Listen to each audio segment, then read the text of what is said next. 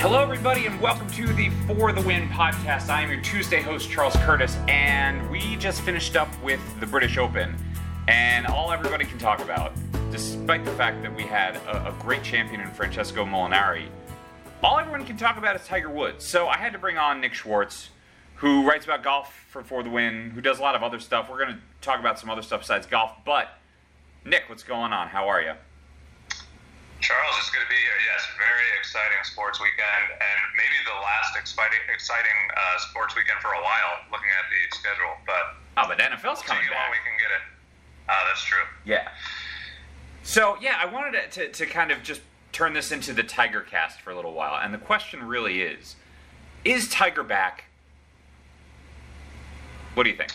Uh, it, it, it depends on, on how you define is Tiger back. I mean, I think Tiger uh, proved this weekend that he can clearly win tournaments. I mean, he's shown throughout this season, even though even though he hasn't won, he's come close so many times.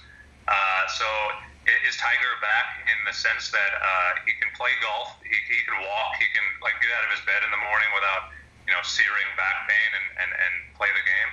Uh, yeah, he's back. Is he back to like 2000, 2001 form? No, but you know he probably never will be. Uh, That's my takeaway, right? Is like we're finally at the point where Tiger is sort of back in a rhythm, in a in a and the ability to, to do this for four straight days, and not necessarily back to back weeks forever like he used to, but uh, you know every two weeks, every three weeks, whatever it is, he's competing, and I think everyone clamoring for him to win a major. I I think they'll- you know I think that we can uh, bring up the question of like is he going to win a major? Like, I don't see it right now, but the fact that he's competing in a way with other golfers in this sort of more even field, that's huge. Like, people should be thanking their lucky stars for that after he went through those back surgeries and all that off the, the course problems. Like, to see him come back to where he is. So, in that way, Tiger's back to me. And I'm fine with that, and I'm, like, really happy to see him competing on a high level uh, with some of these younger guns who can, you know, outdrive him and out uh, sometimes out short game him. And but we saw some vintage Tiger too.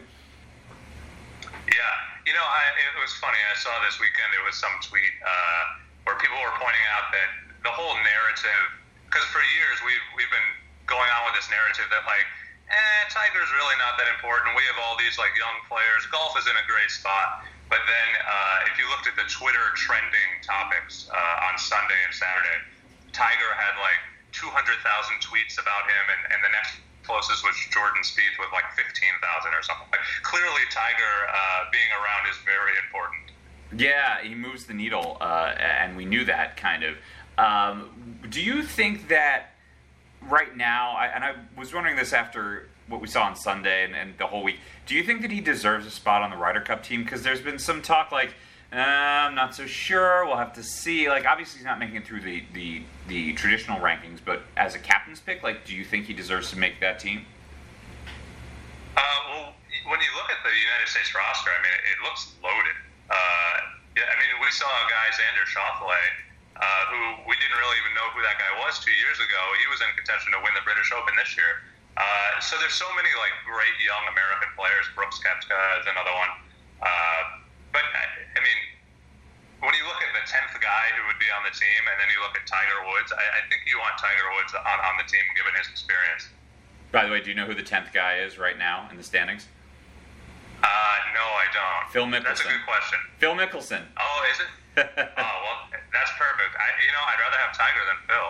Right? I as would I. I mean, I just think that the presence of Tiger Woods is worth a stroke or two, and it still is. In some ways, I think that that you know it used to be different, right? Everyone used to change their games based on facing Tiger Woods because it was the Tiger effect. And now, but I still think there are guys who are in awe of him.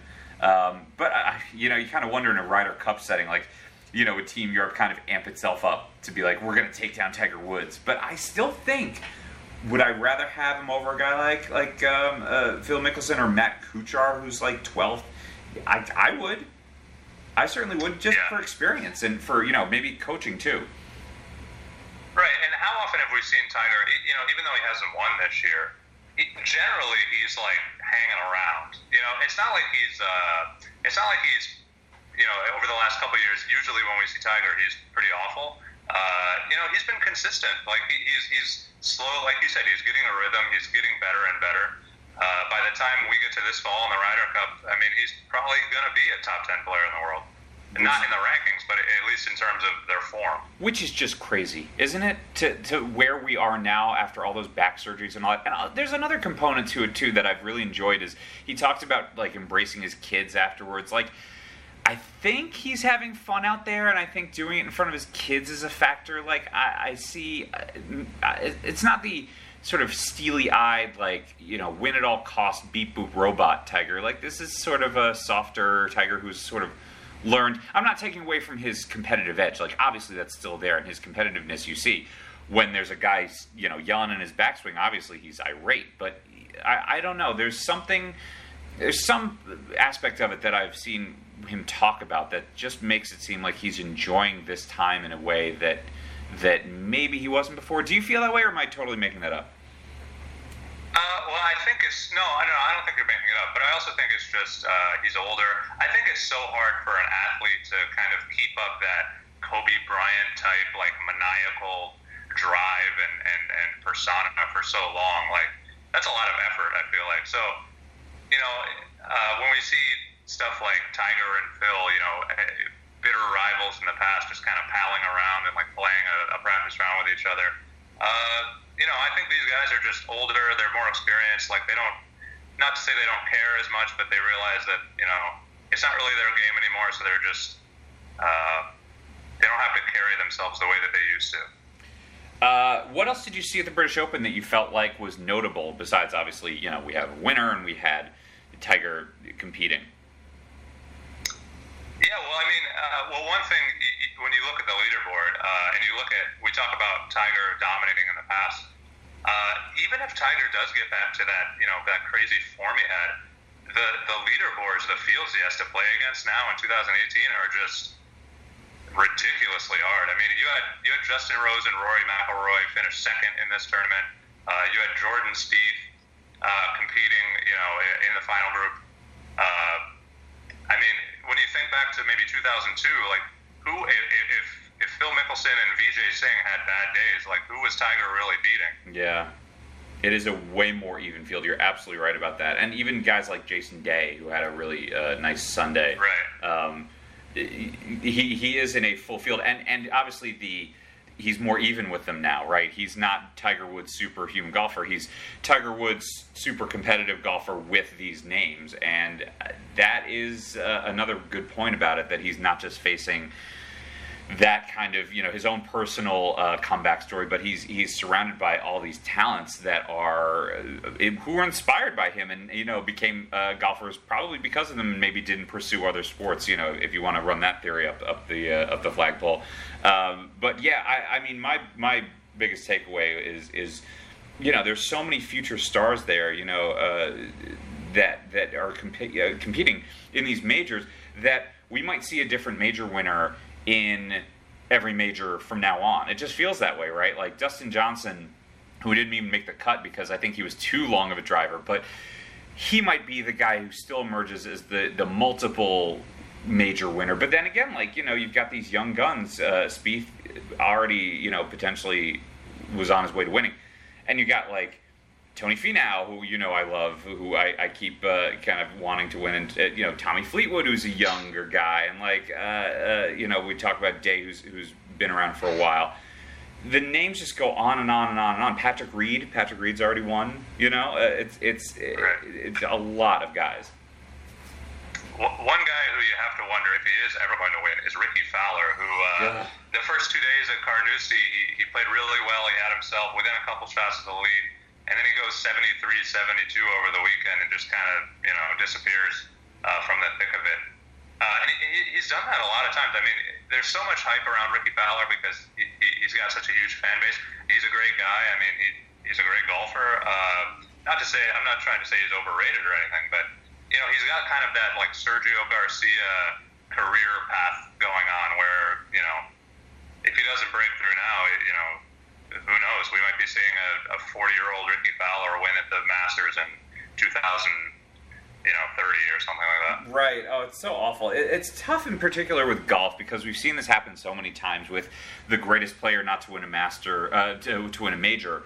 And it's just so sad because it just keeps happening. Because how hard is it to win a golf tournament? You have to do it amazingly for four straight days uh, on these really tough courses that are out there to get you. And Rickie Fowler, just it just is like it's you, you see him put it together for like you said two days, and then two days it's off, and then you see in a tournament he doesn't make the cut. It, he's but he's great. His greatness is is there, and I, it just it stinks that you have to win a major to be qualified as you know one of the all-time greats because I would say he's in the conversation for this generation as one of the all-time greats just because he's he's had some wins he's consistent uh, I'd throw in the the fashion thing that like he he's taken this uh, sort of like biker fashion I, biker is the wrong word right like motocross fashion and brought it to the golf course and there are all these younger people who you've seen them on the course like in his clothes you know what I mean and like I, there's something about him you just really want him. Maybe it's him, him being baby faced. I don't know what it is. You're always like, man, just put it together. Yeah, he seems like the closest thing that golf has to, you know, kind of a mainstream uh, pop culture star after Tiger. Yeah. You know, Jordan Spieth is, is great. He's a better golfer, but he's super boring. uh, Rory McIlroy is, you know, not American, so you know there's going to be some kind of a limited appeal there. Um, but but Rickie seems to have it all except for the major victory. Yeah, yeah, yeah. I love that you said that about Spieth, and yet there he was on Sunday talking about his haircut that he went into the village and got. I thought that was hilarious.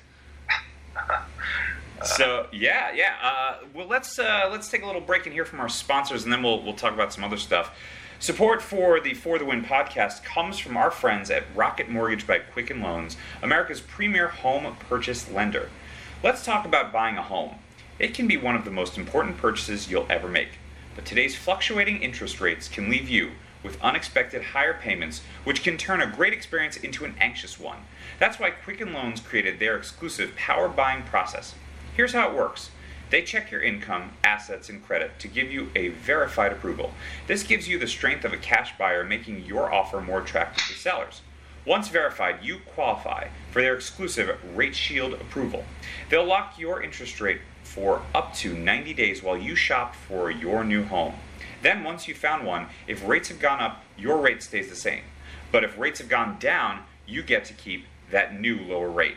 Either way, you win. It's the kind of thinking you'd expect from America's largest mortgage lender. To get started, go to rocketmortgage.com/ftw. Rate Shield approval only valid on certain 30-year purchase transactions. Additional conditions or exclusions may apply based on Quicken Loans data in comparison to public data records. Equal housing lender, licensed in all 50 states, NMLSconsumeraccess.org, number 3030. All right, let's move on to something that you and I are both very passionate about. I mean, we're, we're vaguely passionate about golf, but I would say we've had more chatting about the NBA recently. Uh, and Kevin Love just got a big new contract today. What's your What's your initial takeaway Kevin Love got a ton of money, so he just uh, reportedly signed a, four-year, 120 million dollar extension. Uh, according to Woj, he he took slightly less than the max, so I guess he, he agreed to a slightly friendly deal for the Cavs, but that's still a whole lot of money for Kevin Love in, in a post-LeBron era. Uh, I mean, if you're if you're Koby Altman, are, are you paying Kevin Love that money?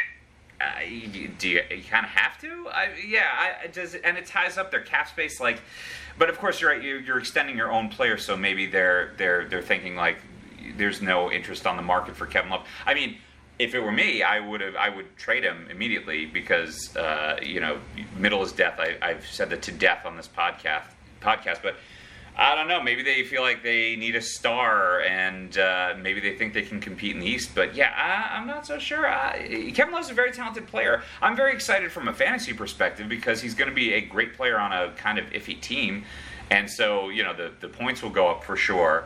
Uh, and probably the rebounds and all that stuff will, will go up. So from that perspective, I'm kind of excited. Yeah, yeah, that's a good point because it'll be really interesting to see if Kevin Love can go back to that kind of Timberwolves level of production, uh, which might not actually help the Cavs be any good, but it, will be certainly be good for the people who own him in fantasy leagues. uh, but I guess the question is, uh, you know, even with Kevin Love, and let's just assume they don't really bring anybody else in at this point because free agency sort of dried up. So you got Kevin Love, Collin Sexton, and a bunch of guys who uh, were carried by LeBron last year. Is that even good enough for, for middle of the pack? I mean, to, to me, they, they still kind of look like a lottery team, right?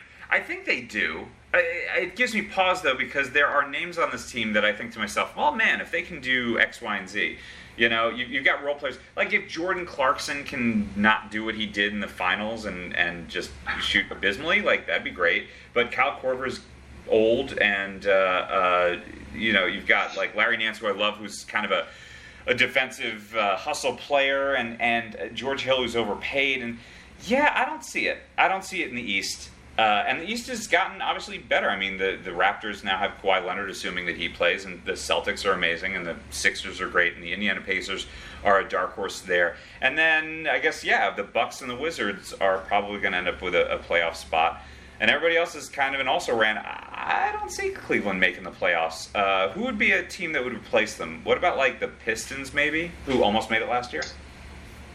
Right. Well, the Pistons, of course, they brought in Blake Griffin to, to pair with DeAndre. Uh, Andre Drummond. DeAndre, uh, Andre Drummond, right? Uh, you can you can edit that hopefully. uh, brought in Blake. The Pistons brought in Blake Griffin to, to pair with Andre Drummond. Uh, everybody kind of expected them to maybe make the playoff push. They were it was pretty late in the season already, and then they just sort of fell flat. I mean, I I think they played under 500 from that point in the season on. So I mean, maybe maybe if Blake Griffin avoids injury and, and, and plays to his potential, they can sneak in as a seven or a six. Yeah, Maybe, and, and Dwane Casey is there, and he's he maybe he'll figure out kind of the, the disparate parts there because like Blake Griffin is, you know, like Drummond will be the, the garbage collector, right? The blocks and the, the, the, the rebounds, and then you've got and he doesn't block as many shots as he should, by the way. But, but that's besides the point. He kind of plays, especially last year, you saw Drummond kind of play this hybrid, like put the ball in his hands and maybe he'll throw in a pass, uh, you know, from the from the wing. It was kind of fun to, to watch and see Drummond develop that way. But yeah, like Griffin will be your, your main scorer, and then you've got Reggie Jackson. So it's a bunch of parts, and they got to put it all together. But that would be the team I could see that could replace the Cavaliers. But maybe the Cavaliers are, you know, an eight, sneak in as an eight seed. Uh, because you know the Knicks are terrible. The Hornets aren't that good, and I feel like they're going to trade uh, Ken, uh, Kemba Walker. And the Nets are a sneaky, fun team to watch, but they're not quite there yet. The Bulls will be terrible. The Magic will probably be bad, and the Hawks are rebuilding. So yeah, uh, the Cavaliers might have a shot at the eight seed, but that's their upside. That's it. And how sad is that for Cleveland fans? But they got their championship. Nothing to complain about. Yeah, so speaking of uh, former teammates of LeBron James, we go from Kevin Love to Dwyane Wade, uh, who reportedly, uh, I'm reading, has a three-year, $25 million offer to go play for, I don't want to butcher the, uh, the city name, or the province name rather, but the Golden Bulls in China, uh-huh. Uh, which would be, you know, three years, 25 million doesn't sound like a whole lot, but it would be a, a pretty big upgrade from what he's getting, at, at least salary-wise, uh, in the in, in the NBA at this age. Uh, I don't know. If, if you're Dwyane Wade, how much money has to be on the table for you to, you know, pack up, move away from your family, and go play in China? Yeah, uh, doesn't he have a deal with Li Ning, the, the, the Chinese apparel company, right? Like, yes, I believe so. There's some history there. Yeah. Yeah. So I feel like, uh, you know, I don't know. That's um, that's a factor. Uh, maybe he, he sees the the marketing there. I think I wouldn't go. I think it depends on how competitive you are, right? Like I think some of these athletes talking about their, you know, when they retire, suddenly there's a void in their life and they don't know how to fill it. So Dwyane Wade, I mean, he showed last year he still got something left.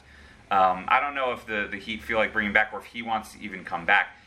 I wouldn't do it for 25 million. I wanted to make more money. No. That's my take. No, I mean we, we hear all the time about these uh, soccer stars who go over to China Soccer League and get paid like enormous amounts of money. You know, double what Dwyane Wade would be getting over this three-year span. Uh, yeah, if I'm Dwyane Wade, like I'm not going over there unless you're going to start at 50 million. Uh, if you're going to if you're going to offer me a long-term contract like three years.